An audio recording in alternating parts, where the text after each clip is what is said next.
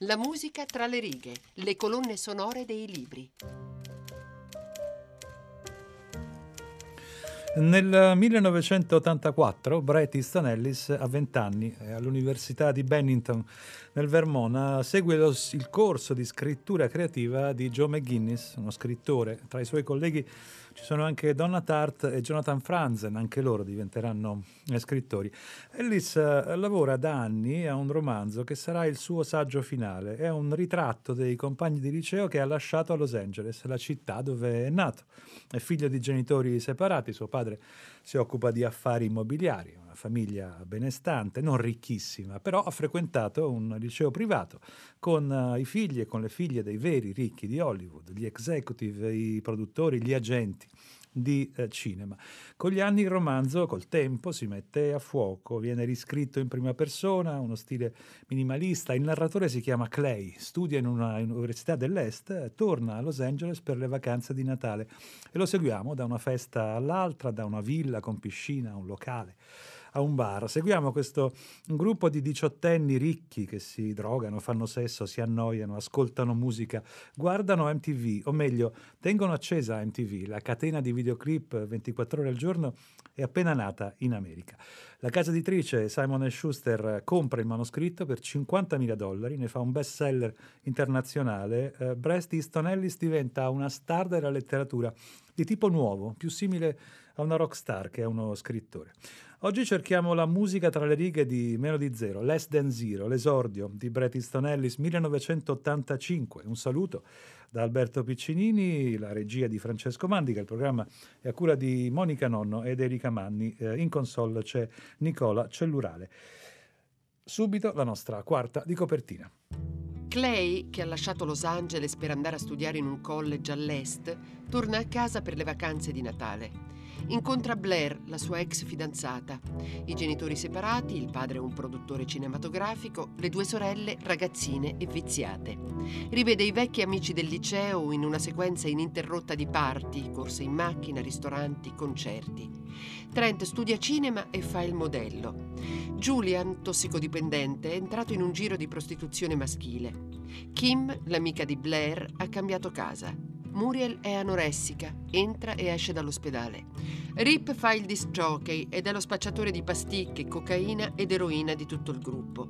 Nei giorni in cui è a Los Angeles, Clay scopre il lato scuro del suo giro di amici annoiati, la violenza, il razzismo, lo stupro. Estraneo alla città, disgustato da quel che ha visto, non aspetta che ripartire di nuovo. Less than zero, meno di zero. Meno di zero è il eh, titolo di una canzone di Elvis Costello del 1977. Ellis adora Costello, quando Costello, che è un cantautore new wave inglese, è nella fase del suo primo successo internazionale. Non c'è un motivo vero per cui questo romanzo si chiama così. Dice Ellis che lo ha chiamato così da sempre e tutti i tentativi di fargli cambiare idea, di chiamarlo per esempio Winter Vacation, vacanze d'inverno, sono falliti. Per fortuna, in camera del protagonista Clay c'è un poster con la faccia di Elvis Costello, che è una foto famosa, è la copertina di un disco. Scrive Ellis che Costello guarda fuori dalla finestra e ha un sorrisetto ironico sulle labbra. Aggiungiamo noi, è come se commentasse con lo sguardo quel che accade, e non solo con lo sguardo. Questa è Less Than Zero.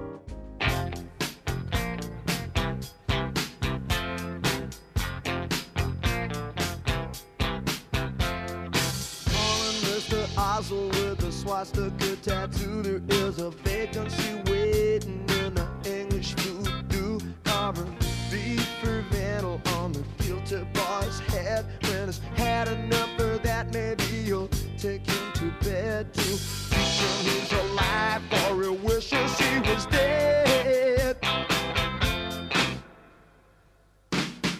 Turn up the TV, no one listening will suspect even your mother won't it, so your father won't know. They think that I got no respect, but everything means less than zero. Head, head, head, head. Oswald and his sister are doing it They got the finest home movies that you have ever seen. They got a thousand variations, every service with a smile. They're gonna take a little break and they'll be back after a while. Well, I hear South America is coming in style.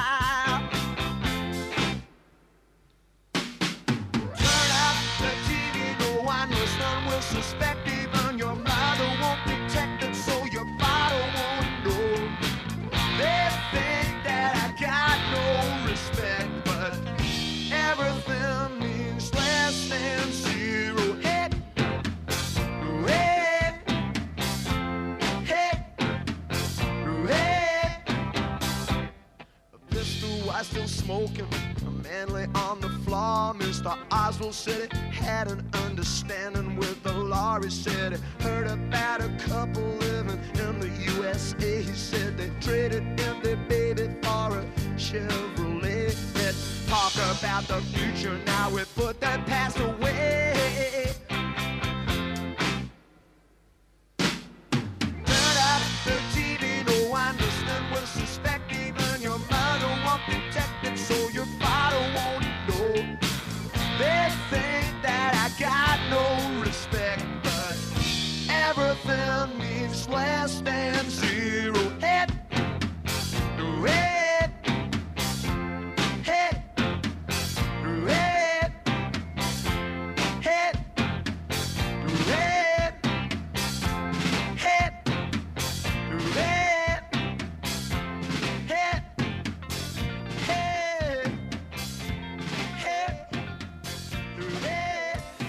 Cosa parla Less Than Zero, questa canzone di Elvis Costello? Non parla di Hollywood, non parla di ragazzi ricchi, no, è una canzone antifascista.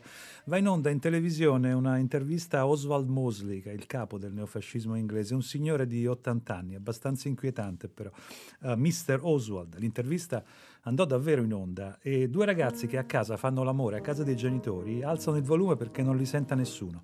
E il ragazzo dice: Magari qualcuno pensa che io sono poco rispettoso, ma per me tutto conta meno di zero. Everything counts less than zero. Non si capisce se è poco rispettoso di Oswald o dei genitori o del vicinato. Tra l'altro, eh, Oswald è un personaggio misterioso per i non inglesi. Gli americani lo confondono con eh, Lee Oswald del delitto Kennedy. Costello a un certo punto ci giocherà anche sopra. Però c'è la televisione, c'è il fantasma del fascismo, ci sono questi due ragazzi innamorati. Bret Easton è un appassionato di rock, è anche un musicista, suona la tastiera e scrive canzoni e non sceglie le canzoni a caso. Meno di Zero ha una colonna sonora di almeno 20 pezzi con autore e titolo. I Clash, Blondie, Soft Cell, Randy Newman, lo sentiremo, Tom Petty, uh, Culture Club, sembra davvero di mettersi davanti a uh, MTV e ognuna di queste canzoni dà un colore alla storia. Può essere una sensazione di incongruenza, può essere un momento di imbarazzo, può essere un, senso morale. Buona parte delle canzoni di Less Than Zero, se si ascoltano bene, ci dicono qualcosa della posizione morale dell'autore del libro rispetto ai suoi personaggi. Nella nuova casa di Kim, nelle colline sopra Sunset, il cancello è aperto, ma non si vedono molte macchine parcheggiate. Io e Blair arriviamo alla porta e suoniamo il campanello, ma ci vuole un bel po' perché qualcuno venga ad aprire. Alla fine arriva Kim in persona, in jeans sbiaditi e attillatissimi, stivali di cuoio nero, t-shirt bianca. Sta fumando una canna, fa un tiro prima di abbracciarci dicendo buon anno. Poi ci accompagna in un atrio dal soffitto altissimo e dice di aver traslocato solo tre giorni prima. Ci dice che la casa è abbastanza vecchia e che prima ci abitava un nazista. Sulla veranda ci sono certi vasi enormi con dentro degli alberelli e la svastica dipinta sopra. Si chiamano vasi nazi, spiega Kim. Vasi nazi, a proposito della canzone di Elvis Costello, prima, questa è una festa uh, in una villa di un ex nazista. Il tema è sempre quello, la decadenza di Hollywood, Hollywood Babilonia, non è nuovo. Però uh, Brett Ellis si muove da un punto di vista nuovo, che è il punto di vista delle canzoni. La California in quel periodo è una delle capitali del punk internazionale e il punk, la new wave, hanno a che fare con l'esplorazione di questa sensibilità decadente, immorale, da romanzetto noir, da pulp fiction. Uno dei gruppi storici del punk californiano sono stati gli ex della cantante Exene Cervenka e di John Doe, bassista, cantante anche lui. Racconta Bret Easton Ellis che gli ex sono stati il primo concerto che lui ha visto da ragazzino eh, a Los Angeles e infatti gli ex sono una grande presenza in tutto il libro. Eh, qualcuno suona il loro disco nella villa dell'ex nazista, si sentono in altre occasioni, in altre feste. Il finale del libro ha come colonna sonora una canzone degli ex che si chiama Los Angeles, è la storia di una ragazza che deve lasciare la città per non odiare tutti i suoi abitanti. E poi c'è questo concerto degli ex a un certo punto, in un locale che si chiama Roxy, dove uh, Clay incontra Trent, Rip, Spin, che sono i suoi amici e sono anche le anime nere della storia, e insieme ascoltano una canzone, Sex and Dying in High Society, uh, fare sesso e morire nell'alta società. È un'invettiva, è rivolta a una ragazza molto ricca, dice per mantenere il tuo pechinese, le tue sigarette turche, ti sei sposata a tuo padre, ma con un altro nome e, riassumo, siccome la tua vita sessuale è tutt'altro che soddisfacente, dice ancora la canzone, chiedi alla tua cameriera di bruciarti il sedere con un ferro da stiro, bollente, perché ogni dolore è meglio di ogni forma di amore. Sex and Dine in High Society, questi sono gli ex.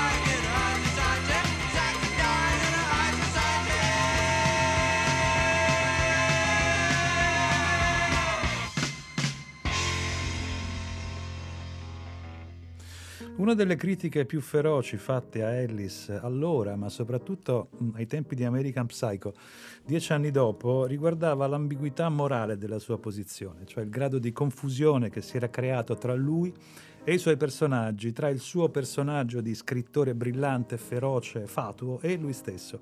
Uh, Ellis rivendica la sua distanza da ogni forma di, pol- di, correttezza politica, lo faceva allora, lo fa ancora oggi che usa moltissimo Twitter, che è una star dei podcast, uh, eppure se questa cosa la guardiamo attraverso le canzoni cambia molto.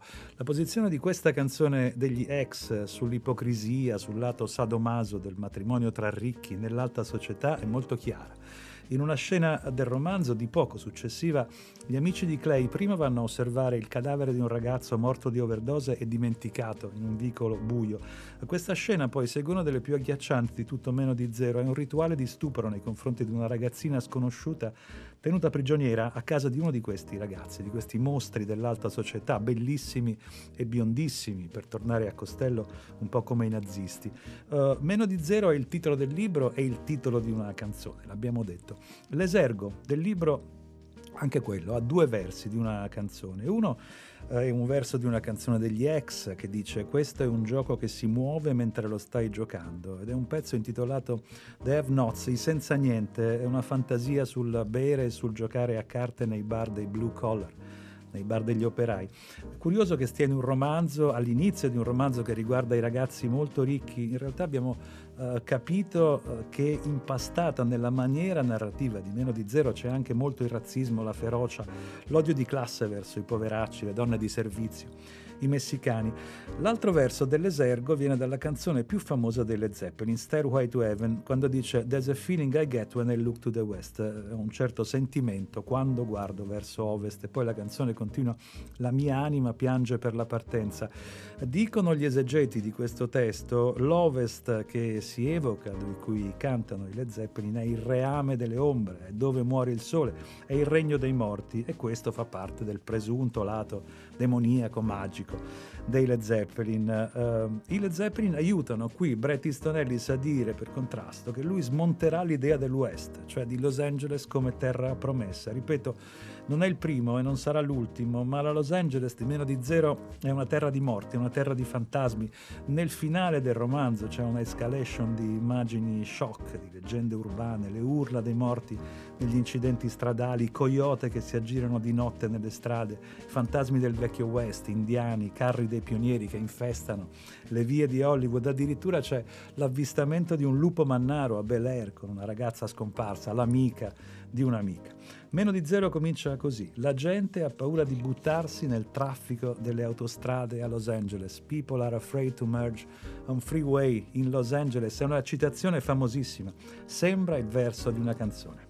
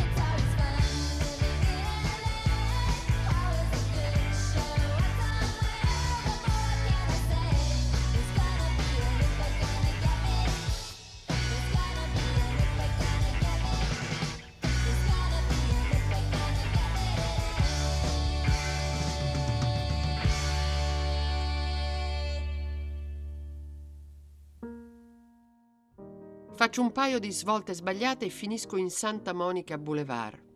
Sospiro e alzo il volume della radio. Un coro di bambine sta cantando di un terremoto a Los Angeles. Un semaforo più in là, una macchina si accosta alla mia e io giro la testa per vedere chi è. Due ragazzi su una Fiat, tutti e due con i capelli corti e i baffi, in camicia a mezza manica e giubbotto da sci senza maniche. Il ragazzo al volante abbassa il finestrino e io mi irrigidisco. Lui mi chiede qualcosa, ma io ho il finestrino chiuso e la capotta alzata e così non rispondo. Ma il ragazzo al volante continua a parlare, convinto che io sia chissà quale attore. Adesso io faccio parte delle macerie, strillano le ragazzine. Alla fine giro a sinistra, anche se è vietato, e mi ritrovo in una strada laterale. Mi fermo per un minuto, spengo la radio e mi accendo una sigaretta. Il coro di bambine, le ragazzine The Little Girls, era proprio il nome della band che cantava la canzone che abbiamo ascoltato prima. Erano due sorelline, non più di 16 anni, credo ebbero due hit trasmesse alla radio di Los Angeles, KROQ, la stazione specializzata in New Wave, che è anche una delle fonti principali della musica di questo romanzo, di meno di zero, con MTV e con i Walkman. Uh, Earthquake Song, la canzone del terremoto, diceva ci sarà un terremoto in questa città, ci saranno palazzi che crollano, ucciderà mamma e papà che sono gli unici che ho al mondo, ma non mi rimproverate perché non è colpa mia. Poi si citano i Beach Boys, si citano le tavole da surf, il Big One, il terremoto che potrebbe prima o poi sommergere la California. Anche quello fa parte del folklore apocalittico di uh, Los Angeles. È interessante notare come la New Wave di allora usi, l'abbiamo sentito, la struttura del, del rock, del rock and roll anni 50, anni 60, che poi era il più spensierato di tutti, e la riempia di immagini shock, di testi demenziali, di collassi emotivi. In fondo è quasi la stessa operazione che Ellis fa nel corso del racconto quando mescola il minimalismo della messa in scena con il massimalismo esagerato dei racconti pulp, delle leggende urbane e anche del porno, perché no? Lo dicevamo, man mano che Clay, il protagonista, il narratore, scopre i lati oscuri del suo giro di amici ricchi annoiati, vuole andarsene via, gli pesa sempre meno tornarsene all'est. E nel corso del racconto Brett Ellis sparge dei flashback dove Clay ricorda i Natali dell'anno precedente, passati nella villa di famiglia, la villa del nonno, che è uno che fa affari con gli alberghi, a Palm Springs. Eh, il Natale californiano, bisogna ricordare anche questo, è un Natale bizzarro perché ha più di 40 gradi di temperatura. In questi flashback la famiglia di Clay è ancora unita, i genitori non hanno ancora divorziato, c'è una specie di felicità perduta, un'innocenza. In realtà incombe la malattia della nonna di Clay che morirà di lì a poco, poi la villa sarà chiusa, sarà abbandonata, ma insomma anche questo ricordo elegiaco è accompagnato dalle canzoni. Sono le canzoni dei nonni, si cita un Frank Sinatra, Summer Wind a un certo punto, e sono le canzoni dei genitori. Gli Eagles, i Fleetwood Mac, i Doors, sono le canzoni del mito californiano degli anni 60. La settimana prima della mia partenza sento la canzone di un compositore di Los Angeles sulla città. L'ascolto per ore, lasciando perdere il resto dell'album. Non è che mi piaccia poi tanto, ma mi spiazza e mi viene voglia di decifrarla. Per esempio, voglio sapere perché il vagabondo della canzone è in ginocchio. Qualcuno mi ha detto che è in ginocchio perché è grato di essere a Los Angeles invece che in qualsiasi altra città. Ma secondo me questo qualcuno si sbaglia. E gliel'ho detto. Gli ho detto che non capiva. E lui mi ha risposto in un tono che trovavo vagamente cospiratorio. No, bello, non credo proprio.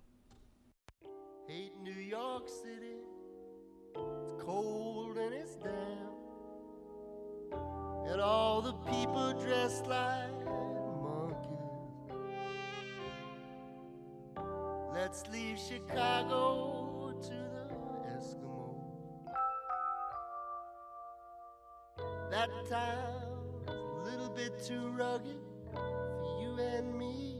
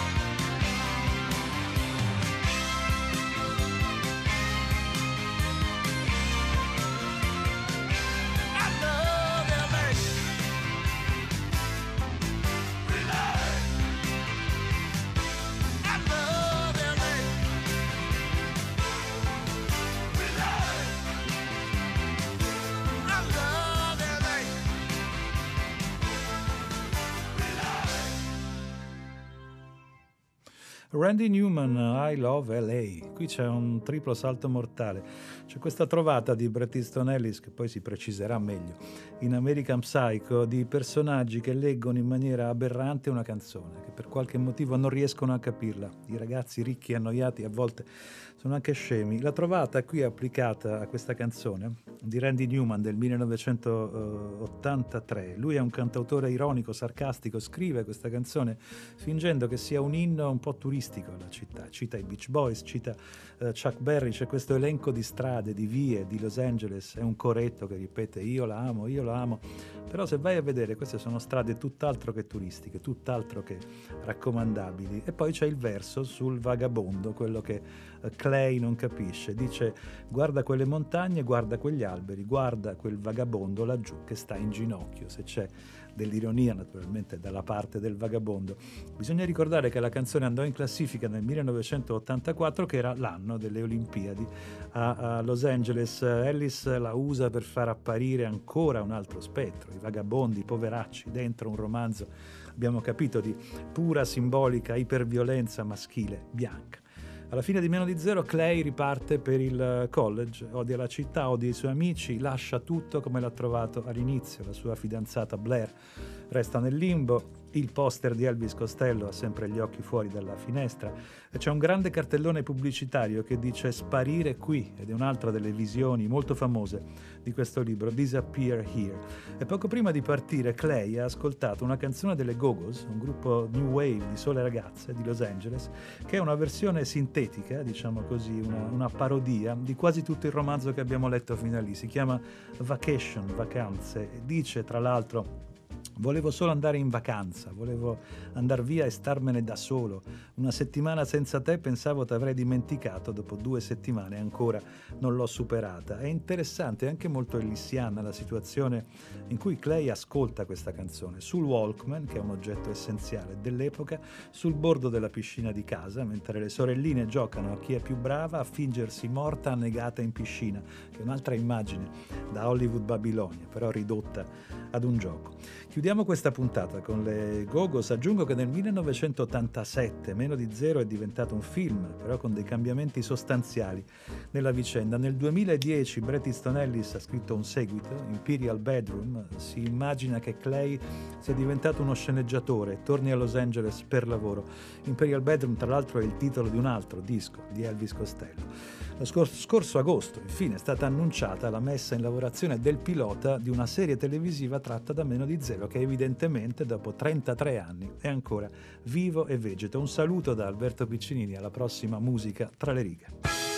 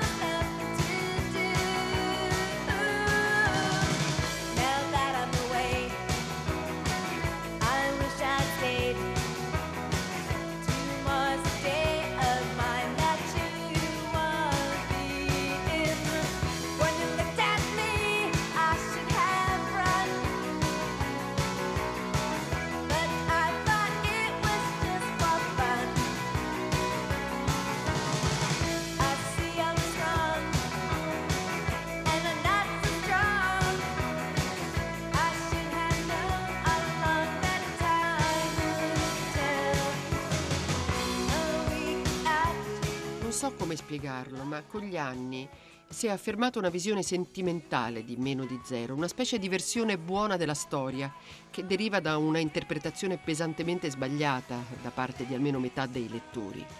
Ho incontrato tanta gente negli ultimi due o tre anni, da quando sono tornato ad abitare a Los Angeles, che mi ha detto: Oh, ma lo sai che io sono venuto a vivere a Los Angeles dopo aver letto Meno di Zero? Brit Easton Ellis.